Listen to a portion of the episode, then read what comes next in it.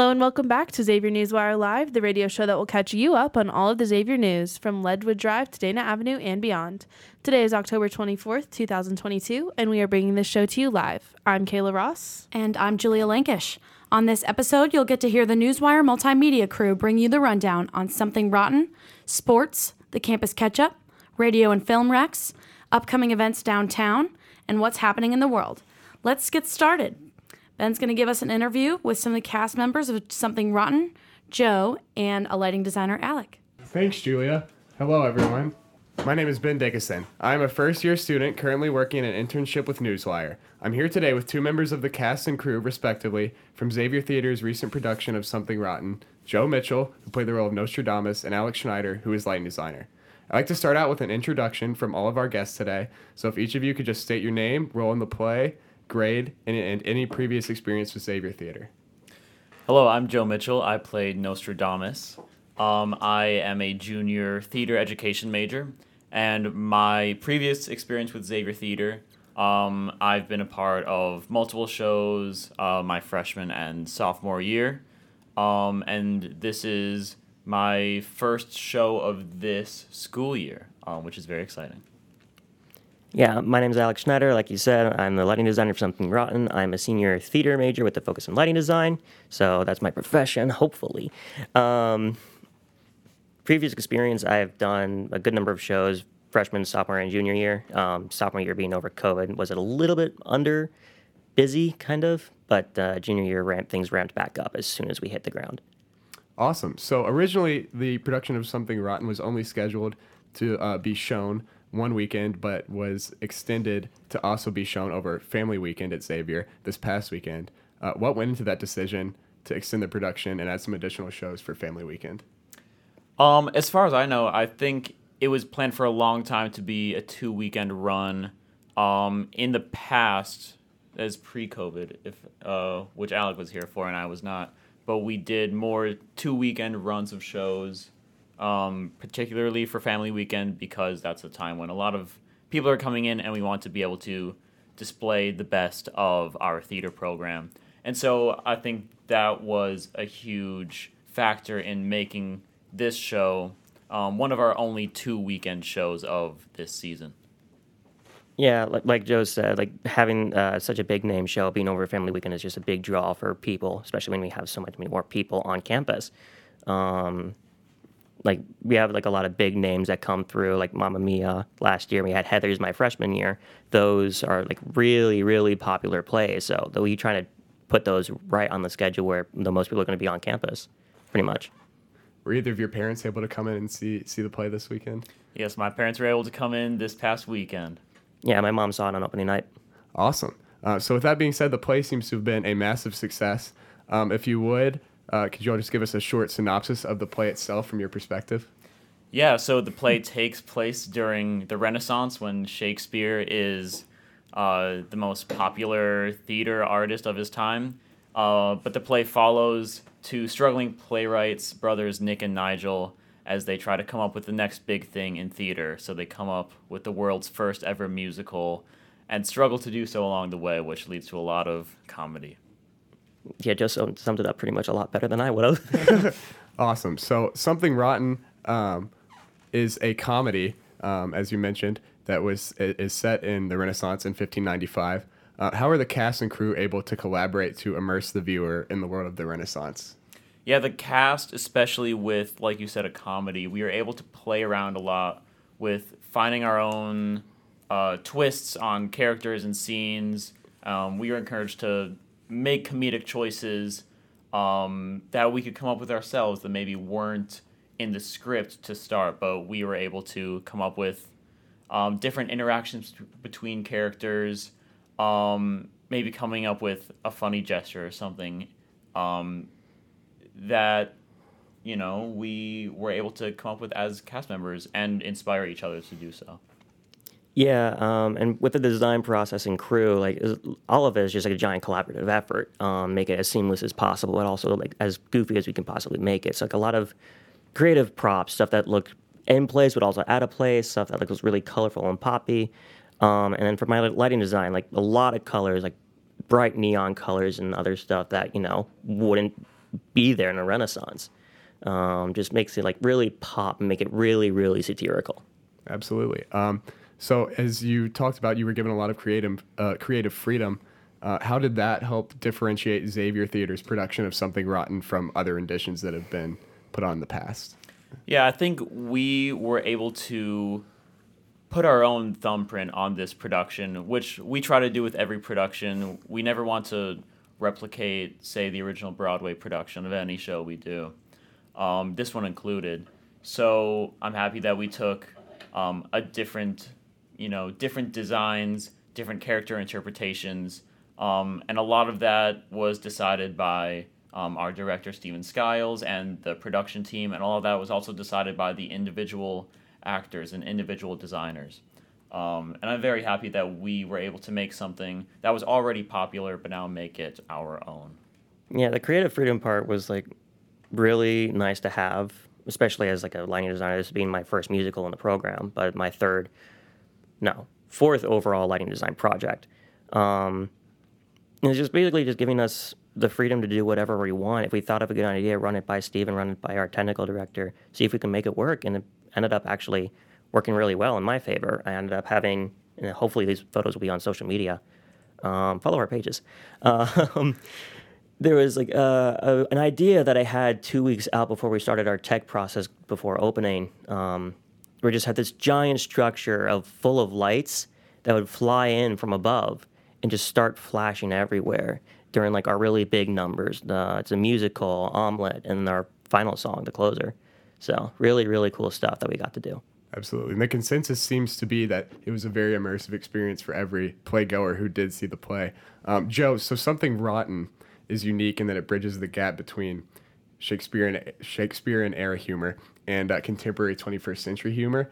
Um, how did the cast and you personally deal with such vastly different styles of comedy being wrapped up into a uh, single production?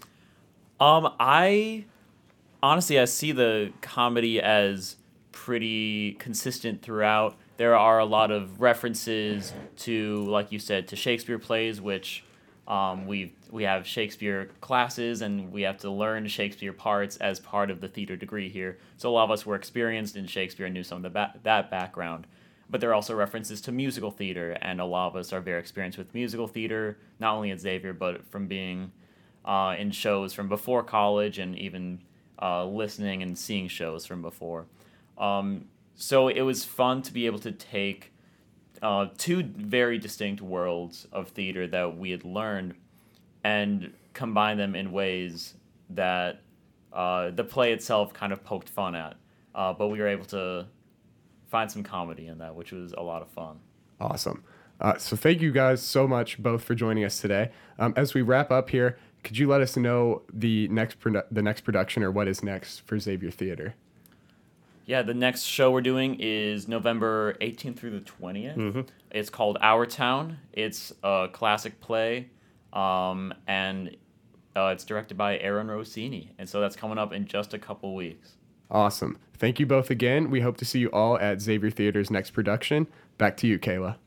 Thank you very much, Benjo and Alec. I'm really sorry I missed something rotten, but it sounded like a, an amazing show. Um, now I'll kick it on over to John Baldridge with the sports update. Thank you, Kayla and Julia. It's been a busy week of sports.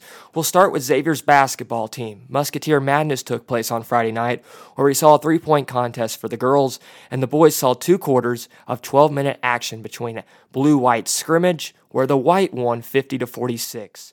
Xavier guard Souley Boum, who transferred from UTEP, spent his last three seasons there, led the Musketeers in points Friday night with 16 and went 6 for 7 from the field. Now over to soccer. The men's soccer team lost their first game at Georgetown 3 to nothing on Saturday. The Musketeers have two regular season games left on the season with Senior Day against Providence this Saturday at 7 o'clock. Women's soccer had their Senior Day yesterday where they won 2 to 1 and have one game regular season game left on the schedule at Marquette on Thursday night. Also in fall sports, Xavier's volleyball team goes to 13 and 7 on the season after winning two games this weekend. They're in action this weekend on the road at St. John's in Villanova. Now over to the NFL. The Bengals beat the Falcons at home yesterday, 35-17. Joe Burrow threw for three, 481 yards, ran th- passed for three touchdowns, and ran for one touchdown. The Bengals defense did not allow a point in the second half and have not allowed a touchdown this whole season in the second half. The Bengals go to 4 and 3 on the season and have won their last 4 or 5. They are at Cleveland on Halloween night next Monday. The Browns lost to the Ravens yesterday and the game will be next Monday at 8:15. Finally, to wrap up sports, the Phillies beat the Padres in 5 games in the NLCS and ex-Red Nick Castellanos caught the last out and the Astros swept the Yankees, winning 6 to 5 last night, sending the Phillies and the Astros to play each other in the World Series, which will start on Friday. I'm John Baldridge with sports. Back to you, Kayla and Julia. Thank you so much, John. It was nice to see uh, Joe Burrow go for his, uh, you know, fourth or fifth um, game above 400 yards, and that's pretty close to his career high of like 525 passing yards. So that was neat. And it was also neat to see us uh, blow the Falcons out of the water. We should be third or fourth uh, in the NFL now, which is pretty nice. Uh, speaking as someone who has watched this team fail for years. So uh, now we'll hear from Kira and Lucy, who are going to give us this week's Radio Recs. All right. Thank you, Julia. It's me. Hi. I'm Kira Hudson, and today I'm reviewing Taylor Swift's 10th studio album, Midnights. For reference, I will only be talking about the 13 songs she originally originally released on her album before she surprised fans with seven additional tracks, which she unveiled at 3 a.m. on October 22nd. Personally, I'm not the biggest fan of the 3 a.m. tracks, but come back to me in a month when I've listened to the whole album at least a thousand times by then, and my answer might change. Swift returns with a pop filled album, reverting from her last genre shift, which was folk and, and alternative. So, a quick disclaimer that if you love folklore and Evermore and do not like pop, there are still some amazing songs, but this album may not be for you, and that's okay. Midnights can best be described as the love child of the sultry and revenge filled era of Reputation combined with the bright and bubbly pop of Lover. I absolutely adore the, mel- the mellow beat of Lavender Haze with Swift's dreamy vocals singing about an all encompassing love glow, which she described on an Instagram reel. It's one of the best openers for an album, and the rest of the tracks do not disappoint. Vigilantish, Bejeweled, and Karma are remnants of reputation as they play on the idea of revenge while also accepting your role of being the bigger person. I'll have such ca- catchy background tracks that I can't help but dance around when I hear it. Her lyrics are similar to that of Look What You Made Me Do and I Did Something Bad, but these song- songs still fit seamlessly into this new era. However, I was taken aback with the very jarring auto tune that she uses in several of her songs, such as Midnight Rain and Question. The overuse of autotune feels very synthetic and distances the listener from the performer.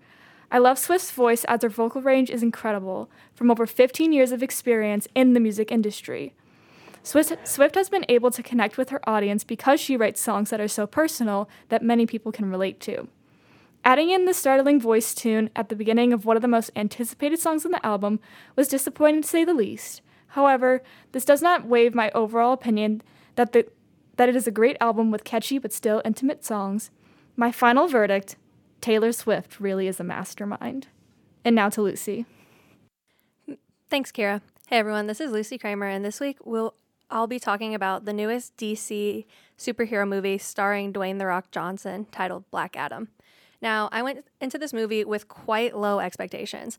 Honestly, the last DC Extended Universe movie that really impressed me was Patty Jenkins' ad- adaptation of Wonder Woman starring Gal Gadot back in 2017. Now, I'm not the only fan who seems to feel this way, considering the fact that Warner Brothers Studios are currently in the midst of rebuilding the entire DCEU in order to complete, compete with the success of the Marvel Cinematic Universe. But that being said, Black Adam didn't completely disappoint me, but it also didn't exactly impress me. The movie does a good job of introducing a really interesting concept where it questions the morality of superpowered individuals. However, it com- never completely dives into that theme, considering how bland and superficial the script is. But by the end, I didn't feel like many characters had foregone much character development, if any. Instead of creating in depth and interesting characters, the film relies on flashy CGI and one fight scene after another. In the comics, Black Adam typically is shown as a villain and only sometimes is portrayed as an anti hero, and even less rarely as an actual hero. Originally, Black Adam was thought to appear in the 2019 movie Shazam, starring Zachary Levi, as the arch nemesis of Levi's hero. I am actually glad that Warner Brothers decided to give Black Adam a feature film instead. The new film contains darker themes exploring what it means to be a hero.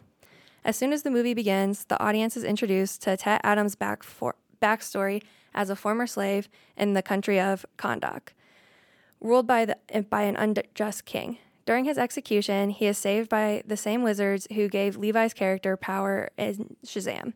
Although instead of getting his powers from Greek gods, Teth-Adam receives a combination of powers from Egyptian mythological gods. Next, we are introduced to common day Kahndaq, which is still under the rule. This time, however, it is not an ancient tyrant tyranny that controls the country, but mercenaries. During this time, Teth-Adam is woken up from his 5,000 year sleep and introduced to the new world. He is understandably confused by modern technology, even going as far as to refer to guns and bullets as some sort of magic. Immediately, he is seen as a threat. Instead of having a pre established superheroes racing off to Kahndaq to stop Teth-Adam, the Justice Society of America is sent. The adaptation of the JSA is, a co- is comprised of a f- very familiar cast with Aldis Hodge as Hawkman, Pierce Brosnan as Dr. Fate, Noah Centineo as Atom Smasher, and Quintessa Swindell as Cyclone.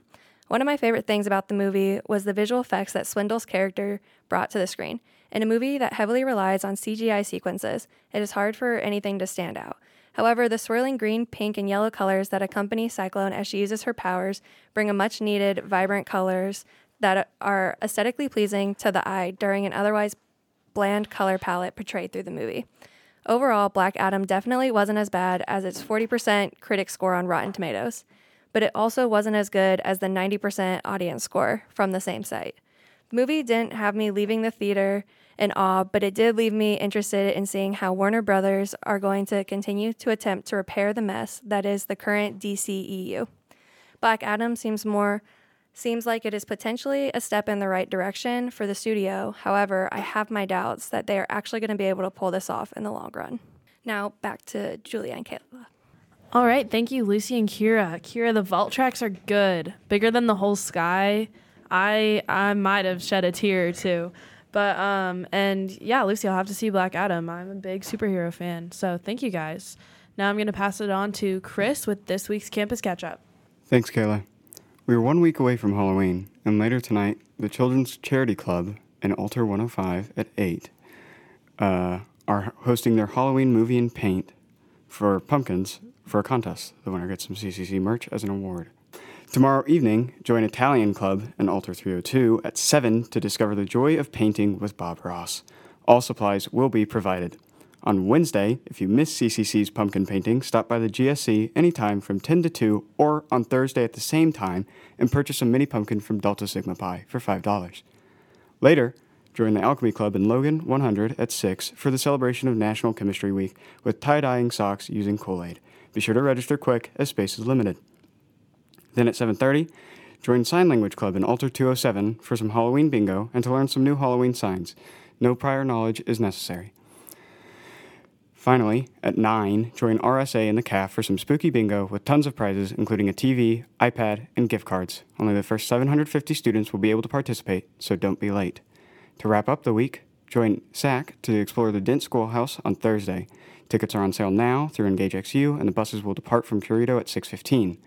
Finally, on Friday at 5 p.m., join Xavier Live and the lower level of GSC for Open Mic Night, an opportunity for performers of all kinds to on campus to display their skills. Be sure to sign up using the link on EngageXU or the QR code on the posters around campus.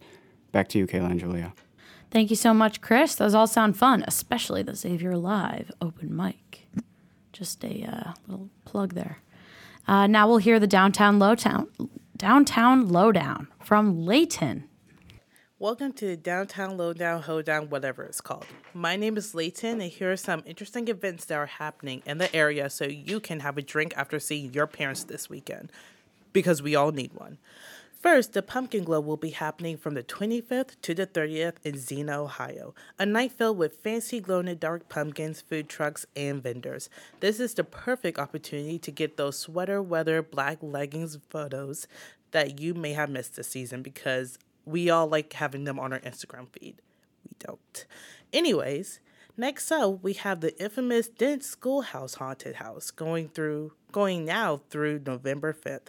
Dent Schoolhouse is nationally ranked for one of the best haunted houses in the country due to the overwhelming and frightening experience of having to go through high school again. Yeah. Finally, we have a concert by the theoretical queen of R&B, my girl Mary J. Blige, is coming to town on October 22nd in Heritage Bank Center because there's nothing more frightening than a strong black woman in Ohio. Thank you so much for this scary episode. Low down, hold down, low down, showdown, whatever it's called. This segment, yeah. Back to you, Kayla. All right, thank you, Layton. And now, last but not least, we have What in the World with Patrick. All right, what in the world is going on, Xavier? I'm Patrick Hayes, and I'll be your host for What in the World. Our first news story of the week a woman walking her dog in Shelling County, Washington, is ambushed and attacked by a black bear. The woman and her dog both sustained non life threatening injuries and have returned safely to their homes. Glad that the pair is safe, but talk about an unbearable situation. Our business story of the week Snapchat stocks fall by a staggering 25%. However, this was no snap decision by investors. Snapchat, in a letter to its parent company, announced that advertisers are decreasing their marketing budgets, resulting in less Snapchat ads. Many investors subsequently pulled their money from Snapchat, resulting in the drop. Our second story of the week a journalist from Pakistan, Arshad, Sharif, I'm sorry if I'm butchering that, has fled the country only to die in a shooting in Kenya. Ashrad has fled from Pakistan due to counts of co- uh, comments against the Pakistani state. Uh, Kenyan police heard reports of a stolen vehicle when they saw what they thought was Arshad's vehicle smashed through a barrier. The police fired on the vehicle, killing Arshad. An investigation is ongoing if the car was Arshad's or had any similar plates to a stolen, uh, a similar stolen vehicle. Excuse me. My condolences to the friends and family of Arshad. Our main story of the week British Indian author Salman Rushdie is recovering from stab wounds he took back in August, but not without consequence. Uh, Salman was stabbed multiple times before his lecture in New York back in August by a 24 year old man who was quickly taken into custody by New York police. Salman has lost the use of one of his hands as well as sight in his left eye. The attacker is on trial for second degree murder and second degree assault, where he is pleading not guilty. Hoping to see that Salman makes a speedy recovery. And last but not least, we have our fun news story of the week. A San Francisco bakery has made a life size sculpture of Han Solo trapped in carbonite out of bread. This weedy work of art has drawn all kinds of attention, netting the bakery a ton of dough. A bakery who worked on the sculpture said she lost her taste and smell after having COVID last year, so it's nice to have sculpting to take her mind off of what she's missing. Hey, at Yeast, she's making the best of her situation. That's all I have for you today, Xavier. I'm Patrick Hayes, and now you know what in the world is going on. I'm tossing it right back to Kayla. All right, thank you, Patrick, for that entertaining What in the World this week. Listeners, unfortunately, that's all we have time for today in this episode of Newswire Live. Thank you for tuning into the show today. We would like to give a special thanks to Carolyn Youngquist, a music education alumni of Xavier, who produced the music heard in today's show. At this time, we'd like to give a shout out to all of our staff and guests who helped make this episode possible.